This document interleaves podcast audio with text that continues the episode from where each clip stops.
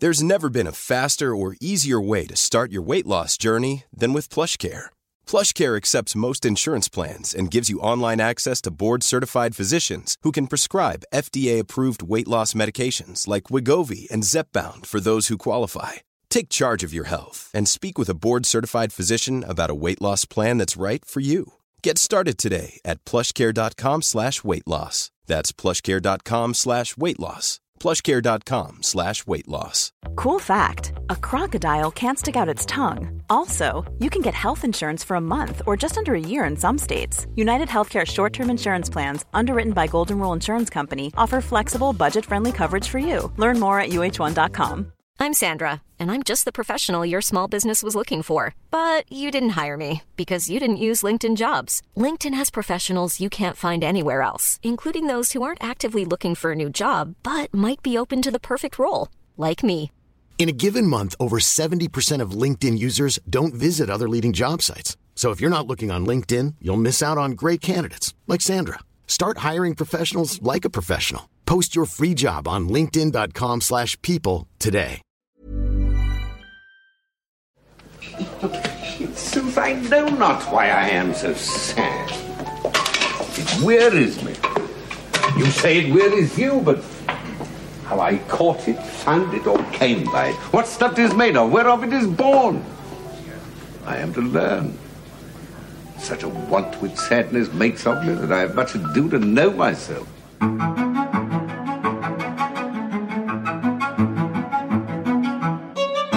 Hello, everybody. That was Antonio from the opening lines of The Merchant of Venice. Welcome to The Plays the Thing. I am Tim McIntosh. And I'm Heidi White. And I'm Sarah Jane Bentley. Welcome to Act One of our discussion of The Merchant of Venice. Hey, you guys, welcome back to The Plays the Thing. How is everyone doing?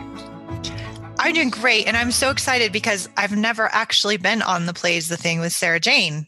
So this is like really exciting for me. I've been so looking forward to it. Me too. And the first time that we've had a, well, that I've had a three way conversation. So should be, Exactly. and they're rich pickings in The Merchant of Venice.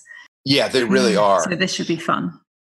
Um, we have several issues that are going to present themselves really quickly about the Merchant of Venice. The first one, if um, listeners are at all familiar with the play, is there's kind of like this looming critical question about the possibility that that maybe our author, William Shakespeare, the great humanitarian, might have been maybe a not so closeted anti-Semitic. Um, is that possible? So that's one of the questions that we're going to talk about because the treatment of Shylock in this play, who is a Jew, his treatment by the author opens the door to that kind of criticism. So that's something that we're going to talk about in the play. But the play is uh, packed with fascinating characters. For me, one of the most fascinating characters is Portia. Hmm. I think she's such an interesting. Um, she's kind of in, she inhabits the second narrative of the play. If the primary narrative is about this relationship, this money lending relationship between Shylock and Antonio, the other narrative is about Portia and her relationship with Bassanio.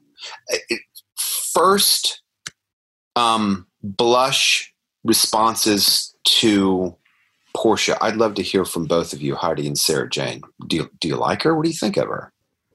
Yeah, I love her. She's fabulous. She's one of Shakespeare's best heroines, in my opinion, hands down. Why do you, why do you think so? Uh, well, I'm sure we'll dig into it throughout the throughout the play. I mean, off the top of my head, she has one of the best speeches, not only in Shakespearean history but in the literary history, with the "quality of mercy is not strained" speech. Um, and she, like many Shakespearean heroines, is uh, far and away the better man, so to speak, in her relationship with a man. Um, and uh, not to mention she is you know as bassanio says rich she's rich she's beautiful she's wise and virtuous uh she's she's got she's got it all Sarah Jane, what do you think of Portia? I love her as well. I think, yeah, you've done her justice there. I want to put forward um, a theory that maybe she represents the Holy Spirit in the play. Oh, she interesting. I definitely want to hear more about that. Yeah, perhaps it's something we can draw out as we keep going. I think that, um, especially in the courtroom scene, she intercedes on behalf of Bassanio and Antonio. Um, and as you say, there's something um, supernatural, superb about her. She's from a, a, different and parallel world almost to um, Venice. She's from Belmont, which is a place of romance, beauty, love, whereas Venice is very much a place of tragedy and tension um, and a place of want and lack, really, whereas Belmont is a place of abundance. And I think in our first meeting with her in, in Act One, Scene Two, she is a kind of parallel to Antonio. We see Antonio as sad, and then we see Portia sort of saying, Oh, my little body, I'm so weary of this world. And she has this joking relationship with Nerissa, which is similar to the interchange between Antonio and Gratiano. So there's a really interesting parallel there. I also think she's an amazing embodiment of this idea of being in bondage but being free, which is an idea mm-hmm. that the modern audience can struggle with so much because nowadays I think we believe if we're subject to anything then we're not free. But of course that's not that's not the Christian idea of freedom. And the play really explores bondage and freedom. Everyone in the play is bound in some way. And Portia is, of course, bound by her father's um, casket. Um, yeah, uh, rubric. What is it? What's the word for it? Contract. It's kind of like a dowry or a, a marriage hmm. proposal in a way, isn't it? So um, I think I think she's yeah she's incredible, and there's there are depths to her character that we'll discover as we go. Yeah, I would like Sarah Jane um, to hear the audio of of Portia's introduction, but I want to wait and do that until we've kind of get a big picture of the story. And Heidi, I wonder if you'd be willing to just kind of walk us through a cursory overview of like what happens in this play and who are the characters that we need to be need to be paying attention to. I, would be happy to do that. Uh, this is like all Shakespearean comedies. Uh, there's a complex plot, and it's uh, one of those plays I think that behooves you to know beforehand. It's really kind of a relief to talk about Shakespeare, uh, and because on the flagship show we're always so careful not to give spoilers, but spoilers don't matter at all in Shakespeare. In fact, it's always better to know the plot uh, even before you dig into the play. Uh, so yeah, I'll, I'll, I'll I'll give an overview, skipping over some of the more um, in the weed stuff that happens in the secondary plots, but I'll go over the main thing. Uh, so the play opens uh, in Act One with a conversation between a young merchant, Antonio, the title character, the merchant of Venice, uh, and his friends. Uh, and his particular friend, his best friend, you might say, Bassanio, he needs money in order to court the beautiful heiress Portia of Belmont. Uh, and Antonio wants to help him out, but he doesn't have ready money. He doesn't have liquid ac- assets. He doesn't, you know, have the cash right now. Uh, his money's tied up in investments, which are trade ships out on sea. So, on the strength of these investments, uh, Bassanio is able to borrow money from a Jewish moneylender, Shylock. Uh, and Shylock has a grudge against Antonio for a couple of reasons. One, he's a Christian. Two, he he's also a moneylender, but he lends without interest, which drives the uh, interest rates down, which means Shylock doesn't make as much money. And then also, Antonio has made disparaging comments about Shylock's Jewish faith uh, and heritage. And so, for those reasons, Shylock hates Antonio.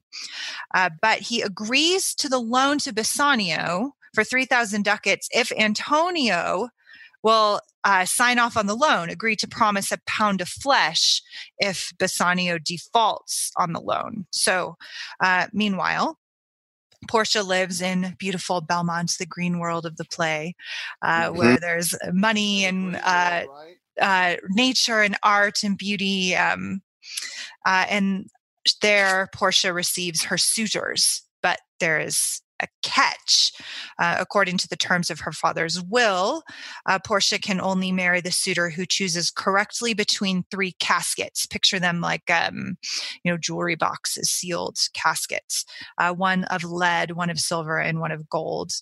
Uh, the man who chooses correctly which casket was uh, stipulated in the will uh, may have her hand and marriage and the failed suitors must agree to never marry at all. So there's something at stake for everybody in this choice. Uh, portia doesn't like any of her suitors except she remembers exchanging meaningful looks with bassanio at some point in her past. Um, so bassanio of course wants to woo her but will he choose correctly? Um, of course, he does, and the two marry, which is not the climax uh, scene of the book, which of the play, which we'll get into, I'm sure. Uh, so, to further complicate things, uh, the Jewish Shylock, uh, his daughter Jessica, falls in love with uh, a friend of Antonio and Bassanio. His name's Lorenzo, and he's a Christian. Uh, and they elope together, which further deepens the grudge that Shylock holds against uh, Antonio and then other Christian young men. He calls them the Christian husbands. Um, so when Antonio's ships are lost at sea and he cannot pay his debt, uh, that sh- then Shylock demands his pound of flesh. So Portia disguises herself as a young male judge and urges Shylock to have mercy to renounce his claim for the pound of flesh, but he refuses. Uh, so the judge, which is Portia in disguise, uh, declares that he is indeed entitled to the pound of flesh, uh, but not any of the blood that comes with the flesh. So then Shylock is caught. He can't redeem his debt. Um, he can't collect it at all. So Portia further um, uh, condemns him at that point for conspiring against a Venetian citizen. Uh, and then there's some legal maneuvering, which I know that we'll get into when we get to that point in the play. Um, and then Shylock is uh, convicted and um, he is condemned to convert to Christianity and to accept his daughter's marriage uh, and he's allowed to keep a portion of his wealth, uh, which is supposed to make us feel like this is just. Um, and uh, and then he agrees that he will then will it to Jessica and Lorenzo after his death. Um, so then the story ends with kind of a rift and reconciliation in a comic way over rings. Uh, we'll, we'll, get there between the young married, the three young married couples of the play, which are Portia and Bassanio, Gratiano and Nerissa and Lorenzo and, and, Jessica. And that happens in the final act. Um, Antonio finds out that his ships, after all, are safe. And so he is wealthy uh, again. And then everybody celebrates their good fortune. And that's the end of the play. Um, so it's pretty complex play, and there's a lot of pieces, and there's a lot happening that unfolds over the course of the play, and we didn't even get into all of it when I was rereading this week this play, I read that phrase, a pound of flesh. Mm-hmm. And because it's passed into common parlance now, like we just use it as English speakers. And you for, I forgot how terrifying that threat is. Like a pound of like, wait, where it's going to come from the cho- the place of your choosing a pound of flesh that sounds positively horrible. That's absolutely terrifying. And I think what a thrifty way by Shakespeare of introducing uh, the genuine possibility of an agonizing punishment from Shylock to Antonio. Does that phrase still um, does it unnerve you two at all? Or am I the only one that gets unnerved by that? No, I think we probably should get unnerved by it. It's it has um, a kind of metaphorical significance now, where the real um, gory reality of it has kind of passed away. So if someone wants their pound of flesh, you, you sort of think they're ex- they're being extortionate. I would say in the kind of idiom of the language now. But and of course, the thing we forget in the play is that that's that's a joke. Shylock enters into a bond for a pound of flesh for a merry sport because he wants to ingratiate himself with Antonio. So he says, I'm not going to charge you interest. I won't ask any money from you. So the pound of flesh is meant to be the sort of the lighter option, if you like. That there's no there's no real expectation that this is ever going to be paid. Um, Mhm. And that's the twist of the of the play, I suppose. Heidi, you and I tend to get the plays that have green worlds. Mhm. We've done, um, oh, uh, As you like it. As you like it, and before that, The Tempest. Both had they were kind of set in or around green worlds, and we're doing a third. Do you mind explaining um, to people what we use, what we mean by that phrase? Sure, it's a it's a really common uh, device in Shakespeare in almost all of his comedies. There's some kind of green world, meaning there's uh, this contrast within the play, two physical settings within the same play.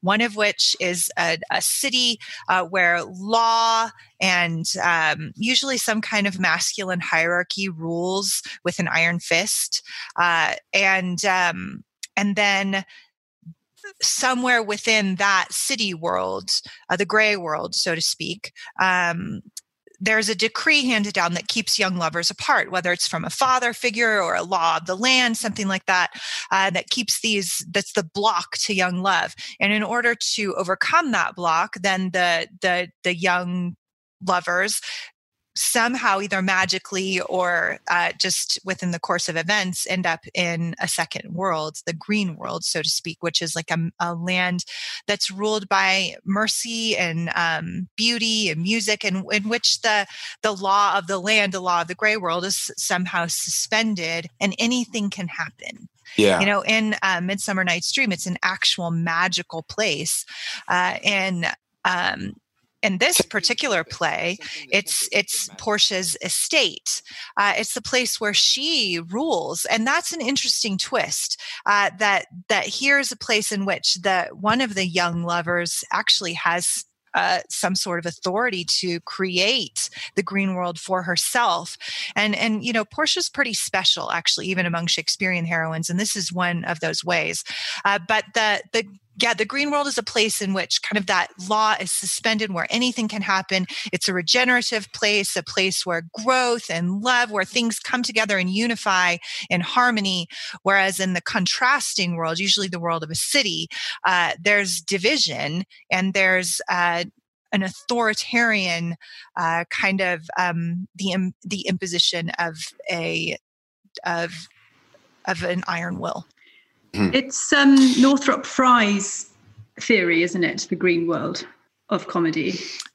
Yeah, Yeah. It's re- I really, I really um, love how it's slightly complicated in The Merchant of Venice because when we get to the green world of Belmont, the romance is still controlled by the will of the father because Portia isn't completely free to do whatever she likes because her father's, even though he's dead, still has this limitation on who she can marry. And so Shakespeare's obviously decided to complicate things a bit in this play. It isn't as clear cut as something like um, Twelfth Night or As You Like or It. midsummer. Yep. Um, Which I think I like this play because of that, Hmm. Sarah Jane. I love what you're saying.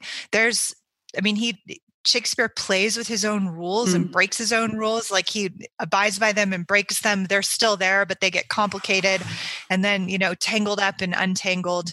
And this, in this play, um, it, yeah, I think that this green world of Belmont, it has this sense of everybody wants to be there, not just because of the world itself, but because Portia's there. She has this uh, compelling quality to everybody. Everybody comes to her, you know, or suitors all come to her from all over the world. Uh, so it feels like this exotic court in which people are gathering. Um, but this also speaks to something else that you pointed out, which is uh, the the sense of bondage that everybody in this play somehow is bound to something that they're attempting uh, whether consciously or not to escape from um, and to create their own identity and so much of that bondage is connected to identity um, and portia as a young as a young woman she's bound by her relationship with her father and there doesn't seem to be any question that she's going to follow his will though even beyond the grave i Mm. find that interesting and that's that's really central to to comedy as well. I think that often in the green world of comedy, it's about how the children behave when the parents aren't around. And um, Antonio, if we if we go to the source that Shakespeare used for the story of Antonio and Bassanio, Antonio is more or less like a father figure or a godfather to Bassanio. So, and obviously Shylock is the father of Jessica, and they run away to Belmont to get away from their father's wishes. So that's often what we see in the green world of comedy is the absence of parental authority, which is then reintroduced at the end of the play, usually at the wedding, where the parents come to the wedding and everything is unified and the two worlds come together. Mm-hmm. So in in this play, Portia goes from being under the authority of her father to being under the authority of her husband. And what's so fascinating is that, you know, she has all this wealth and autonomy, and yet at the end she submits everything to Bassanio and gives him everything, her whole kingdom. While we're talking about Portia, let's listen to um, the first time that we meet her in Act One, Scene Two she's in a conversation with Nerissa. So in the audio, Portia will be the first person to speak. By my troth, Nerissa, my little body is aweary of this great world, which is, as we mentioned, mirroring the kind of unexplained sadness of Antonio. And the section will conclude with Portia's lines So is the will of a living daughter curbed by the will of a dead father. Mm-hmm. So let's listen to that. This is uh, Portia, the first time we meet her in Act One, Scene Two. By my troth, Nerissa, my little body is aweary of this great world. You would be, sweet madam, if your miseries were in the same abundance as your good fortunes are. And yet, for aught I see, they are as sick that surfeit with too much as they that starve with nothing. It is no mean happiness, therefore, to be seated in the mean. Superfluity comes sooner by white hairs, but competency lives longer. Good sentences and well pronounced. They would be better if well followed. If to do were as easy as to know what were good to do, chapels had been churches, and poor men's cottages princes' palaces. It is a good divine that follows his own instructions. I can easier teach twenty what were good to be done than be one of the twenty to follow mine own teaching. The brain may devise laws for the blood, but a hot temper leaps o'er a cold decree. but this reasoning is not in the fashion to choose me a husband. oh, me, the word choose. I may neither choose whom I would, nor refuse whom I dislike. So is the will of a living daughter curbed by the will of a dead father. So that was Portia uh, talking to Nerissa. It's a it's a funny bit of text, isn't it, Sarah Jane? I really love the relationship between them. It's so playful. Nerissa is the, I suppose, a kind of employee or like a lady in waiting to Portia, and and she really keeps Portia grounded. Portia is ready to float off in this kind of melancholy, and Nerissa says, uh, you know, yeah, it would be it would be really um, tough and hard um, for for uh, you if if you weren't so excessively wealthy and um, abundantly served in in all areas, and um, she she's really sharp and witty, Nerissa, and the relationship between the two of them is a, a, great source of tension and humor throughout the play, especially when we get to the courtroom scene. And um, I just think it parallels beautifully with Gratiano's kind of mockery of Antonio in the previous scene, where Gratiano says, "Come, come, you're not you're not really sad. You're just pretending because you want to look a bit clever." And um, there's from the beginning we're being sort of encouraged to think of this as a comedy. I would say.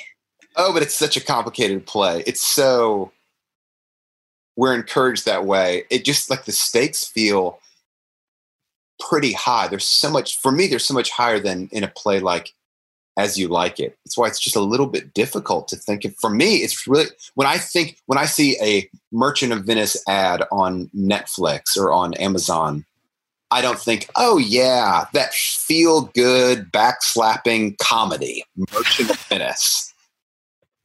Do you guys think of it as funny? Oh, it starts out really funny. I think Sarah Jane's completely right. That whole dialogue between Nerissa and Portia is hilarious and probably even funnier to us because we may have had conversations just like this with our girlfriends in college about guys we were dating when we just like talk, you know, very respectfully about the Imago Dei in each of them. Tim, it's it's a locker room conversation, right? no one's listening. and it's all the things you'd say that you hope no one else exactly. ever hears. And it is hysterical. Yeah. Like it's really funny. Um, so it does, and I think that's one of the reasons why this play is so enduring. And um, it's it starts out so funny and it has all of the elements of this like classic Shakespearean comedy. You've got, you know, the block to love and you have the father's will and you have the green world and you've got the movement between the movement from friendship, same sex friendship to heterosexual love and like the all of these really important elements of a comedy and then you just have problems with it. Mm. There's just this is a very problematic play and a lot of levels. And it is disturbing. And it has this element of melancholy and sadness that runs through it. But then it also has, to your point, Sarah Jane, like these really hilarious scenes that, man, they're witty and just sharp. I'm, I'm going to seize on. Yeah. I'm going to seize on something that Heidi just said. The heterosexual friendship um, and I assume that you're talking about the one between, especially between Antonio and Bassanio, Heidi.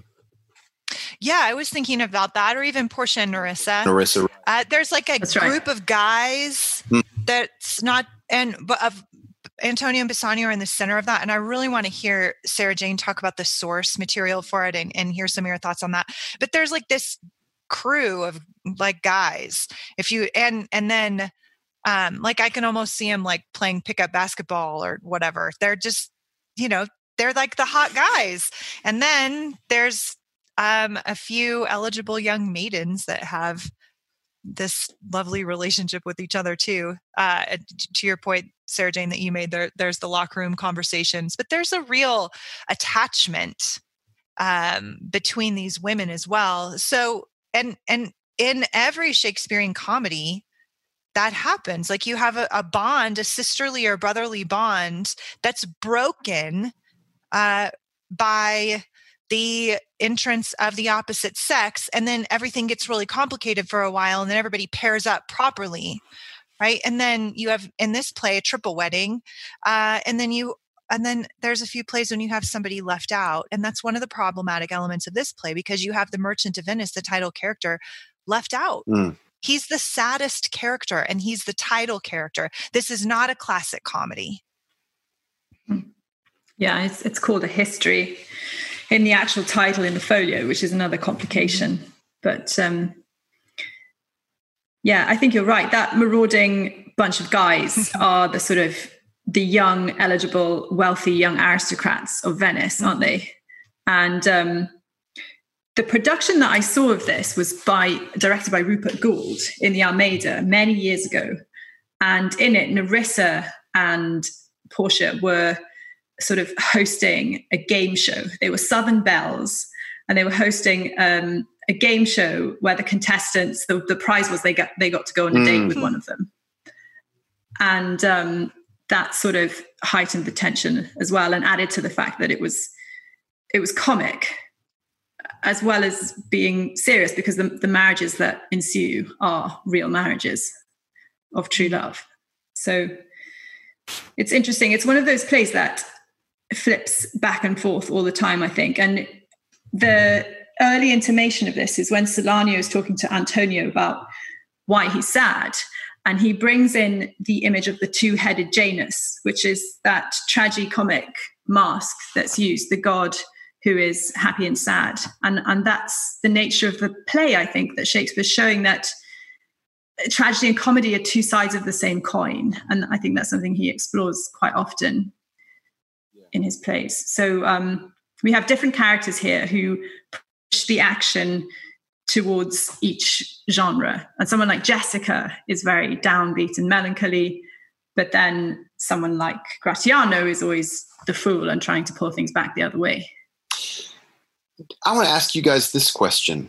Um, we've kind of touched on it a little bit, but why is this play titled The Merchant of Venice and not maybe like Christopher Marlowe's play? He wrote The Jew of Malta. Why is this play not The Jew of Venice, or why is it not The Heiress of Belmont? Why is it named after Antonio? I I'm glad you asked that question. I, I think it's an ongoing discussion in uh, um, in literary scholarship uh, over the centuries. This is definitely a debated point. There's some textual evidence that the Merchant of Venice does refer to Shylock.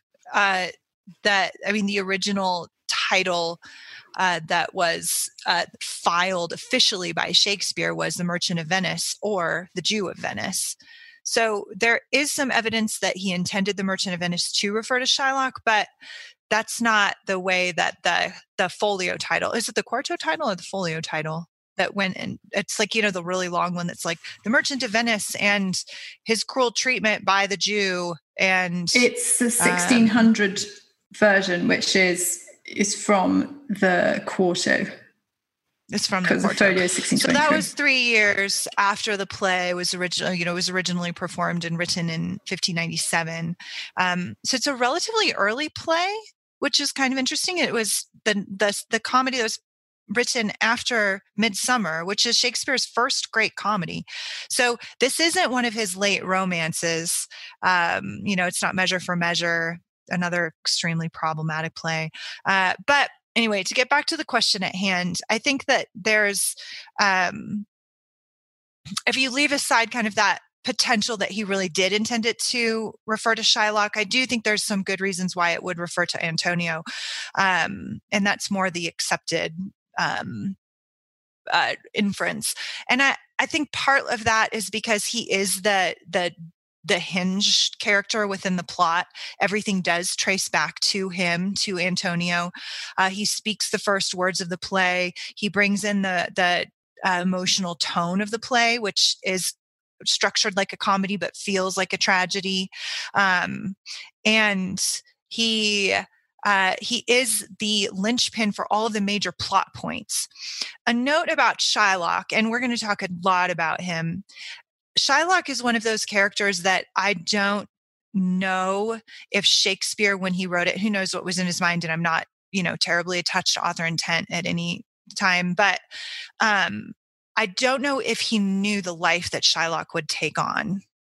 He's one of those characters that almost feels too big for the play. He dominates the play, but a lot of the reason why he dominates the play is because of the cultural history since the time of Shakespeare with the Jewish people. Uh, and so he's taken on in, mo- in, in contemporary times, in modern times, uh, the weight on his shoulders of all of that accumulated history that happened since Shakespeare wrote him as a character. And so I think even I think in Shakespeare's time, he wouldn't have inhabited such a big space. Um, and so much of what we feel when we encounter him in this play is because of that accumulated cultural history since that time. Um, so and I also think the merchant title fits for the transactional nature of uh, what's going on in the play the pound of flesh, uh, even and and even with uh, with Portia and the choosing of the proper casket, there is this constant sense of transaction. Am I going to choose right and get something for it? Um, and then also my final point about this before I turn this over um, is that it uh, the contemplation of justice and mercy that takes place in this play, that is the major theme of this play, is tied to uh, the merchant himself. And Portia becomes then a resolving force, but not the central character. It all kind of goes around Antonio. Which is interesting. Then he ends up single at the end, and I really want to talk more about that with y'all. So that's my, those are my thoughts. What about what about the two of you? Sarah Jane. Heidi's covered really comprehensively there um, a lot of the things I've been thinking about. So I'll just echo some of that. I think that um, the mercantile concerns of the play are the central sort of tension of the drama. The play is really about venturing. That's a word that comes up again and again.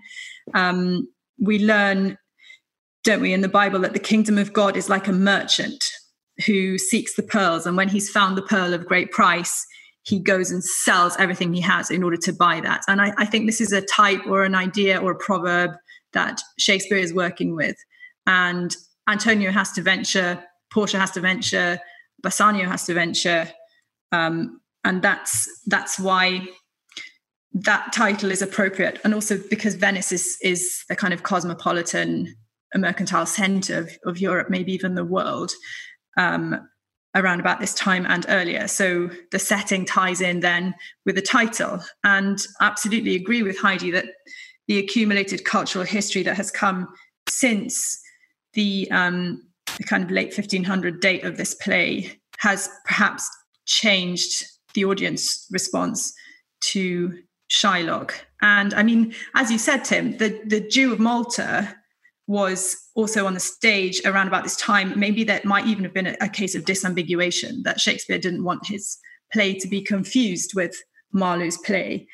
Um, Can you talk a little bit about Marlowe's play, if you don't mind? Tell us some of the you know for for our listeners who aren't super familiar with that particular portrayal of of the Jew of Jew? Yeah, all I would say is that Marlowe's portrayal is far far harsher. It's much more of a caricature. Um, his Jew lacks complexity. The things that he does are far more brutal and barbaric. And so um, Shakespeare's portrayal of a Jewish character is is so much more sophisticated and sympathetic than what Marlowe puts on stage. So it, it's, I would say, better drama. Um, so yes, and to, to Heidi's point as well about Antonio being central to the bond the bond plot that his bond for Bassanio is then kind of negotiated and relieved by Portia. What's interesting is at the end of the play, Antonio is bound again, and he is bound to um, for the surety of the marriage between them. So, although, as you say, he is single, he doesn't have a marriage partner at the end of the play, he is bound into the marriage of Bassanio and Portia. So, he is the linchpin, he is the anchor of the play. And if we don't gravitate towards that idea of venturing and and merchants, then I think we've kind of missed something of what the play is actually about. Yeah, Here's a question. Um, Shylock, of course, is Jewish. Does Shylock have to be Jewish, or could he be sort of um, a particular ethnic representative of an outsider? Someone who doesn't belong in this particular culture. And I'm actually going to spice up my question a little bit with back to back performances of two really great actors who who have rival visions of or have rival views of the answer to the question that I just asked. So um, Patrick Stewart is going to do the first monologue and it's the monologue where um, Shylock is kind of speaking at the end of one three, and he's speaking to Antonio and kind of recalling to Antonio the way that he has treated Shylock. So Patrick Stewart will read the monologue first, and then after, David Suchet who himself is Jewish. Uh, listeners may know him as Poirot in a lot of uh, the Agatha Christie, I think BBC productions of Agatha Christie's mysteries. Another great actor, Jewish. Patrick Stewart makes the argument. No, he doesn't. Shylock doesn't necessarily have to be Jewish. He's just a particular ethnic represent- representative of an outsider. And David Suchet is saying, uh, uh, uh, uh, no, it's got to, he has to be Jewish. There's something indelibly Jewish about it. So let's play that audio. And then I would love to hear you guys weigh in on that question. Does Shylock have to be Jewish or is he just an outsider? Here we go. First, Patrick Stewart and then David Suchet reading the same monologue from Merchant of Venice, Act 1, Scene 3. Signor Antonio, many a time and oft in the Rialto you have rated me about my moneys and my usances. Still have I borne it with a patient shrug, for sufferance is the badge of all our tribe. You call me misbeliever, cutthroat dog, and spit upon my Jewish gabardine, and all for use of that which is mine own. Well then, it now appears you need my help. Uh, go to then. You, you, come to me and you say, um, Shylock, we would have monies. You say so. You that did void your room upon my beard and foot me as you spur a stranger cur over your threshold. Monies is yours. You... what should I say to you? Should I not say, have a dog money? Is it possible a cur can lend 3,000 ducats? Or should I bend low and in a bondman's key with bated breath and whispering humbleness say this? Oh, fair sir, uh, you spat on me on Wednesday last. You spurned me such a day. Another time you called me dog, and for these courtesies I'll lend you thus much monies. Okay, good. His. Change hats. Change hats. I'll put on my overcoat. Mm. Overcoat and stick. Overcoat and stick, yeah. Makes me feel old. Right.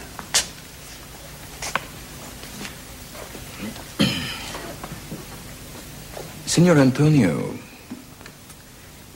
many a time and oft in the Rialto, you have rated me about my monies and my usances.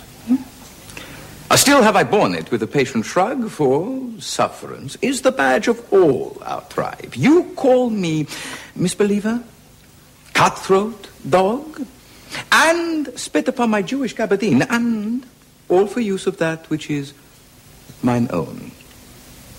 Well then, it now appears you need my help. Go to then. You come to me and you say, Shylock, we would have monies. You say so. You. To devoid your room upon my beard? And foot me as you spurn a stranger cur over your threshold. Monies is your suit. What should I say to you? Should I not say, hath the dog money? Is it possible a cur can lend, what, three thousand? Ducats? Or shall I bend low and in a bondman's key with bated breath and whispering humbleness say this, fair sir? You spat upon me Wednesday last. You spurned me such a day. Another time you called me dog. And for these courtesies, I'll lend you thus much monies. That was David Suchet reading Shylock's speech in 1 3. You call me a dog, and for these courtesies, I'll lend you thus much money. It's a great speech. It's a great speech. Um, did you guys hear the difference between the two speeches? Like they, they, they, they, the actors made choices, and for me, they really showed up according to kind of like the beliefs they have about the play. Patrick Stewart, no, he's just an outs. I mean, he he's an outsider. David Suchet, no, he's indelibly Jewish. He, ha- you know, he has to be played as a Jewish. And even though our listeners couldn't see it, um, David Suchet, he kind of he really plays up the venom from Shylock. He during some of the plosives of the speech, he is really in the face of uh, Antonio, and he's kind of it's he's almost spitting at him. It's really kind of jarring. It's it's it's tremendous. It's wonderful. Sarah Jane, does Shylock have to be Jewish or can he be an outsider? He absolutely has to be Jewish. Can I just declare my interest here in that I am a huge David Suchet fan. He um, he has recorded the NIV, and I listen to it when I'm cleaning the house. and driving places. So that I'll just say that I'm not coming at this from a neutral position. Um, there's no way that this play can work if Shylock was written by Shakespeare as just the other, as Patrick Stewart claims. And I would love to listen to the debate that that um, Suchet and, and Stewart have about this. I'll give you several reasons why this is the case. First of all, we have the setting of Venice. Um, Shakespeare's really interested in Coryat's Curiosities, which is a, a, kind of travel journal about Venice, about the details of Venice. And in Venice is the first ghetto in 1516 where the Jews lived in segregation. So Shakespeare's clearly interested in this specific detail in the same way that he's interested in Othello as a hired mercenary um, and a Moroccan. Shakespeare has a kind of fascination with these detailed, interesting characters from Venice, who indeed often visited London, although probably not Jewish characters, as the Jews were banned from London from 1290, banned from Britain. Um, so it's something that Shakespeare can explore in the context of Venice, uh, which is really interesting. So if Shylock is just an outsider, then why does Shakespeare go to the the care of creating characters, not just like Shylock, but also like Othello, both specific individuals from specific exotic places. Um, I think that Stewart's view is is arrogant because he reduces the um, characterization simply to them and us, um, us being Antonio, and presumably he thinks Antonio is um, a kind of white male um, member of the patriarchy or whatever, which of course is not true either, because Antonio is specifically a royal merchant of Venice. He's not just, you know, the same as, I don't know, someone on the trading floor in the stock exchange in London, for example. And, and so the idea of the other, I think, is, is problematic. It comes from um, the, the theory of phenomenology, which is the study of what appears. It's a study of experience, it's a study of, of what consciousness is. So the idea that Shylock is just the other means that Shylock is just um, a negation of what the dominant uh, social cultural norms are. So it kind of denies him any real character or existence of himself. He only exists as an opposite to someone like Antonio or Bassanio. And I think that the play shows this is not true. Um, or else how would Shylock through history have, you know, in a way been able to bear the weight of history as he has done? He's he's clearly a character in his own right. And I think if we accept this theory of the other, we get into the problem um, of denying that our identity is something that is given to us through being image bearers of God. And instead, it becomes something that we can just invent. It's something that society invents and and then um, you can basically make up who you are based on how you feel in a particular day or time. And so I, I absolutely disagree with Patrick Stewart about this.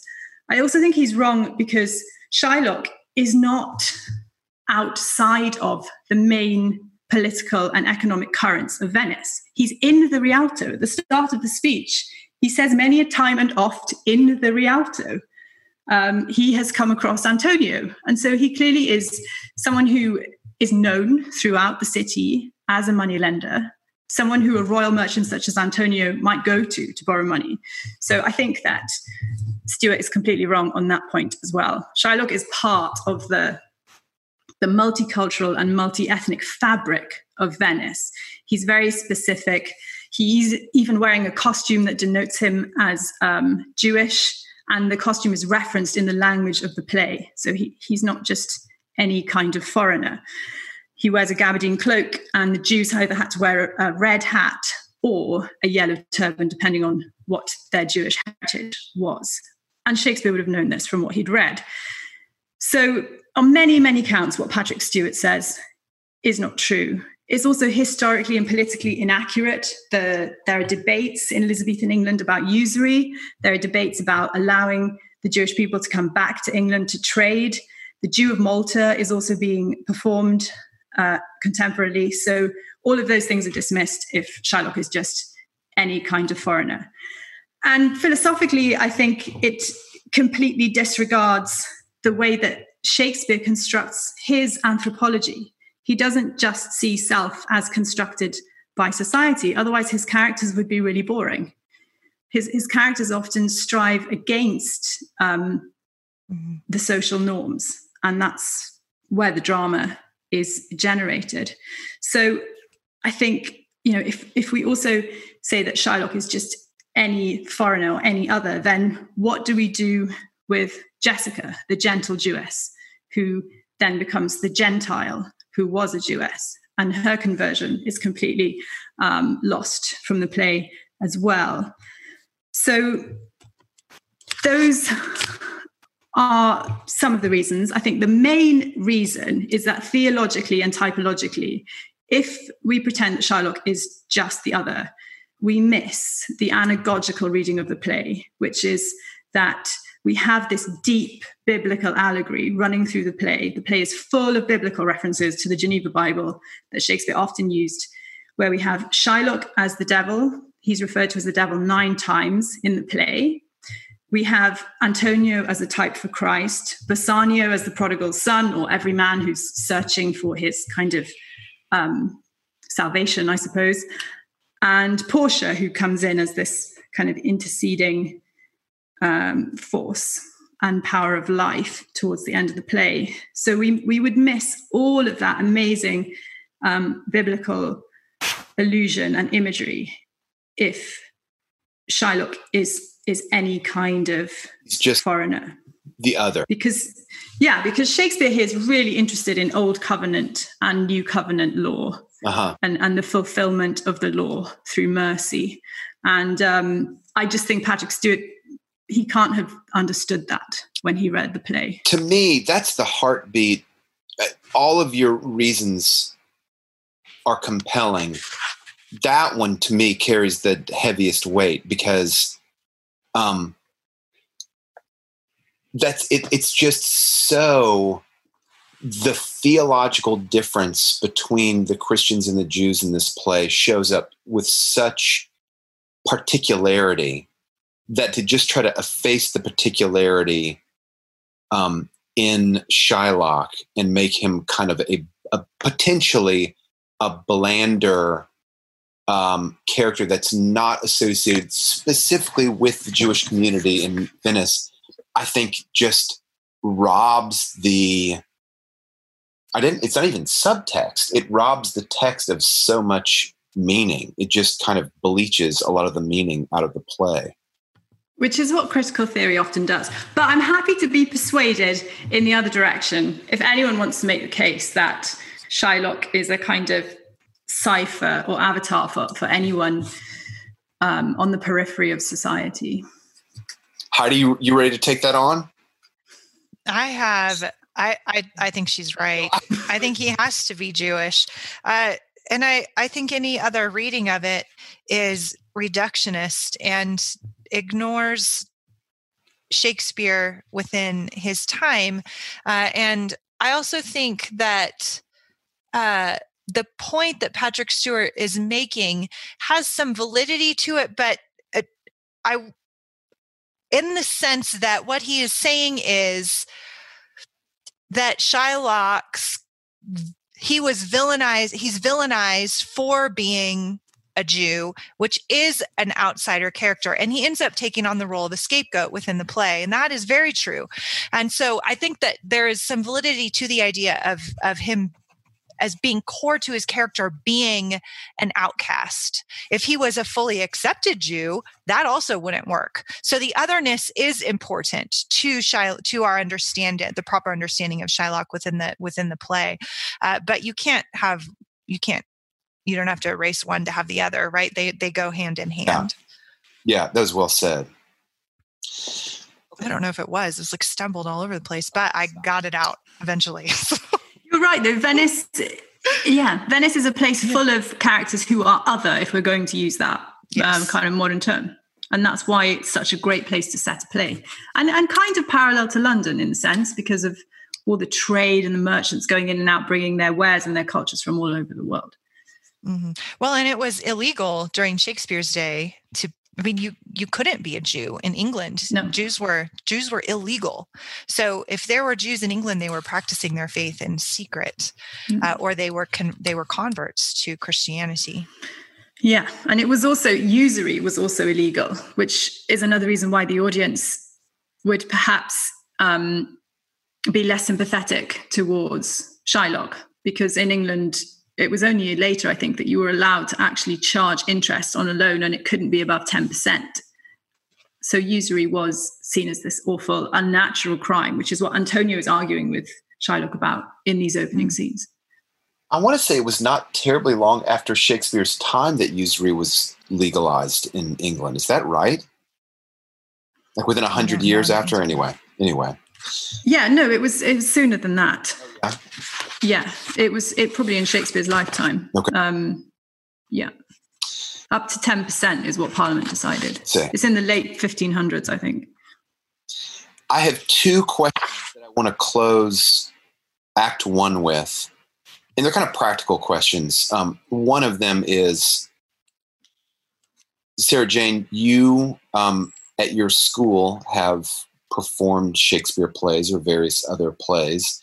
So, first question I'm going to ask is Is this a suitable play for a teacher who wants to put on a Shakespeare play at or for their school? Second question is Do you have recommended uh, movies or performances that our listeners could see or hear online that you really think like do a really good job? But first questions first suitable for a high school production putting aside the question of um, whether you they can actually perform the play is it a good idea to perform is this the play Yeah, I'd be really interested to know what was kind of behind the word suitable. If if someone came to me and asked me that if I was thinking of directing this play in a school, because I mean, is there a suggestion there that in some ways this play is unsuitable because children or young people shouldn't be engaging with matters of um, cultural and racial tension because it's too dangerous? right Or just in the world yeah. And so if we make those things taboo because they're too potentially offensive or that we're going to get them wrong, then I think we end up with a generation of young people who who never encounter these tensions, either in a fictional context um, or you know in a play. And then when they do come across these kinds of tensions out in the street, they they are completely unprepared to deal with anything in a way that's mature or sophisticated or compassionate. Mhm. So I think we we should definitely would you would perform this play. any caveats, Sarah Jane, um, about because because it is a a play that is potentially. I wish I could come up with a better word than. Um, it's potentially fiery, you know. Would you would you add any caveats to a director who wanted to take on the play? Like Yeah, I would say that it's it's not a play that, or any other play either, that should be directed in order to teach people lessons about race. Uh, it's a very entertaining and brilliant play with many um, different plot lines, lots of great parts, um, great lines, fantastic settings. I, I don't think um, should be put off by I don't know what you would be put off by with this play, really. I think so long as it wasn't being used to push a particular political agenda, um, the play is, is a beautiful work of art and, and should be treated with the reverence that it deserves. Mm. I completely agree with it, uh, with that. I think that it is such a shame in the modern landscape that um, that we would avoid putting on a play with with the the, the courtroom scene, which is just one of the most redemptive scenes in all of literature, not just in Shakespeare. Mhm. Like you don't avoid that because you're trying not to create a controversy. You you lean into that. yeah, Exactly, and uh, exactly, Heidi, you're so right. And the point of the play is is restorative, redemptive, joyful overall, with a few kind of aching questions that are left with the audience. So yeah, that we shouldn't be afraid. I think productions that you guys like and would recommend. Uh, let's start with have you seen Al Pacino as Shylock? I have. I loved that. I I am um I I appreciate, I like the fact that we're several centuries down uh, from this play. And I, I think that that how Shylock in this play does kind of bear the weight of the uh, the the tragedy of Jewish history is just creates this pathos. Like it, it's incredible that Shakespeare wrote a play in 1597 that today can bear the weight of all of that accumulated cultural history from that point until now mm-hmm. and do it accurately and reverently and just beautifully. So that if you prick me do we not bleed speech is so so beautiful and and so compelling and carries so much pathos with it and and I think Al Pacino nailed it. I love that performance, and I really like the modern. Uh, I'm I'm a big fan of modern and contemporary. Uh, you know, if you're true to the text and you put your Shakespeare into a contemporary setting, carrying the weight of contemporary issues, I'm totally for that. I'm not a traditionalist when it comes to Shakespeare, Shakespearean performances. Uh, I like it when they kind of take on contemporary issues and and, and put the and superimpose the play over that because it works mm-hmm. i think that's what's so wonderful about shakespeare is that he really is for all time and so um, i'm a big fan of the modern uh, interpretations of Shylock. Um, I'm less interested in whether or not Shakespeare himself was anti Semitic and more interested in how the play can hold up to those issues today. Uh, and, and I think there's lots of them, but I, the Al Pacino version I think is excellent. I think people should watch that yeah. one. I don't know what what else what else do you guys recommend? Yeah, I I love that one. I think it's really interesting how the director in that chose to um he sort of cleans up the Christians. Shakespeare in the play includes a lot of the faults of the Christian characters. Um, but the director in the play, uh, in the film, it kind of cleans those out and tries to, I suppose, increase the gap between the um, the Christian characters and Shylock, the Jewish character. And I wonder, is that because I just wonder why he did that. Is that because he doubted that people would sympathize? Hmm. That's a that's a sort of frightening thought that the audience would be that callous. Um, it's a it's a superb version of the play. I love that one. Um, I definitely recommend watching that. The other one that I've seen, I don't know how listeners would get hold of it. There's definitely a trailer on YouTube. It's the Rupert Goold version that I mentioned earlier, which was set in Vegas, and it was superb. It was so fun. It was so the whole play was actually set in a casino in Vegas. With all your free time, you don't want to snoop around the internet and try to dig that out, do you? I don't know where I would find it. Um, it sounds great. Especially the courtroom scene. In that scene, Antonio is um, put on a sort of Guantanamo Bay style trial where he's actually wearing an orange boiler suit. Oh. And it's it's really poignant and it was terrifying to watch. I remember being in the audience quaking at that moment. Oh, wow. you guys, it, occurs to me while I've been listening to you that ordinarily when I'm on the Play's the Thing and Close Reads, I'm one of the commentators, and every once in a while, I'm kind of also host a little bit. But, but I think for this series, I, I'm going to step a lot closer to being the MC because you guys are so good. I, I, like just just listening to you guys talk to this the last hour. I kind of want to slide into the role of um, MC and maybe every once in a while, kind of playing devil's advocate. So I'm announcing that on. You're very you're very Brechtian, Tim. I like the Wait, like, the Brechtian style of same war, Kind of the thought monologues. I love it. I don't know any other way to do it. I'm not. I'm not like trying to like emulate Brecht or anything. It's just kind of like, yeah, with the package. This is You're just immersed in it. exactly. Um, we have a lot more to talk about in the subsequent four acts. No, right? I feel like we've been talking for five minutes. It Barely Yeah. scratched the surface. flew past. So, sometimes they feel like, oh man, yeah, we've been talking for an hour and a half, and sometimes it feels like we've been talking for 10 minutes. This one felt like 10 minutes. So um, I, I want to remind everyone that a great way to get in touch with us is on the Close Reads Podcast Facebook page. If Sarah Jane can, in fact, dig out the version that she's talking about, that's where it will be posted. I Sarah Jane's already shaking her head. It's not going to happen, Tim. It's not going to happen. Um, I posted a 1973 production starring Laurence Olivier as Shylock in the Close Reads Facebook page. So if you want an a free version, I, I think it's I'll call it adequate.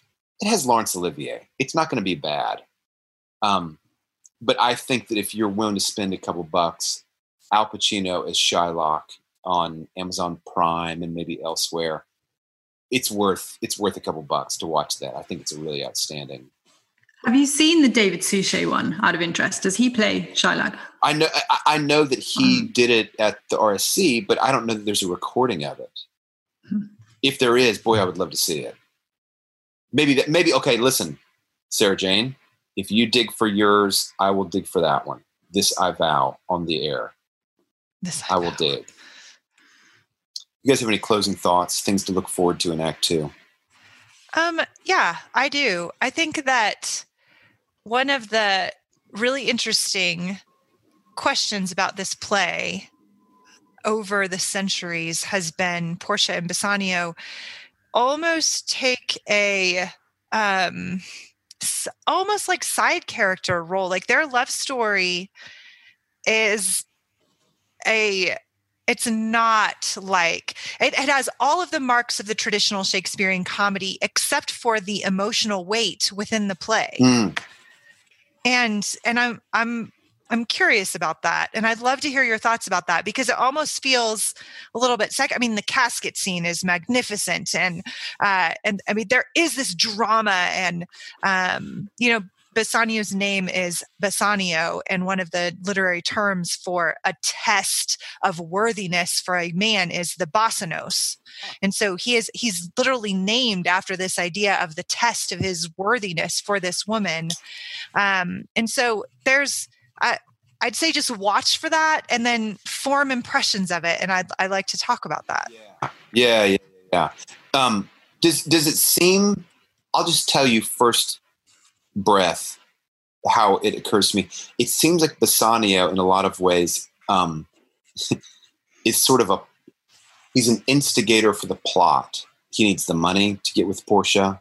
He wants to be with Portia. He has to select amongst these different caskets to get Portia. He's on trial, but Portia and Antonio, his light shines on uh, Portia because we because we want her in the spotlight. I think Shakespeare wants her in the spotlight, and for me, that's part of the reason why their relationship feels.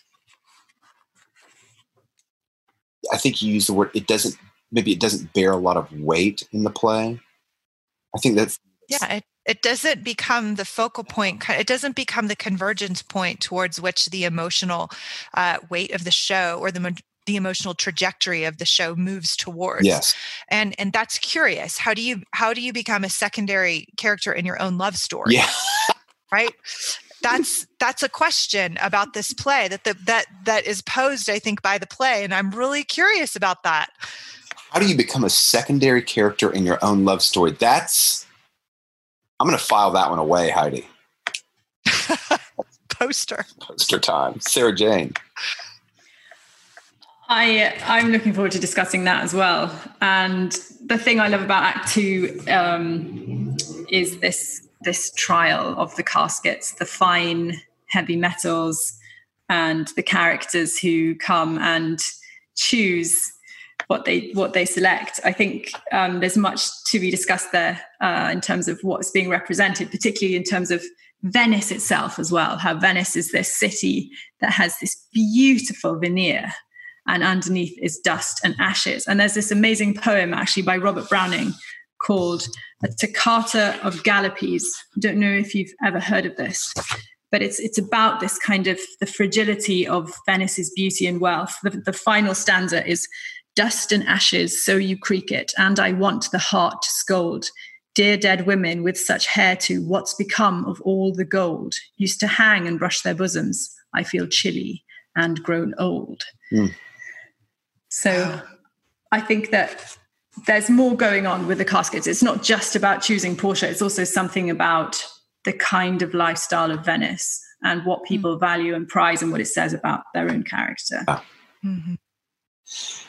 I want to thank everybody for listening and invite you one more time. Find us on uh, Facebook, the Close Reads Podcast. And if you have questions in anticipation of the sixth episode, which is traditionally a Q&A, then it's not too early to start posting them now. But we'll send out another call when we get late uh, in these this series of podcasts.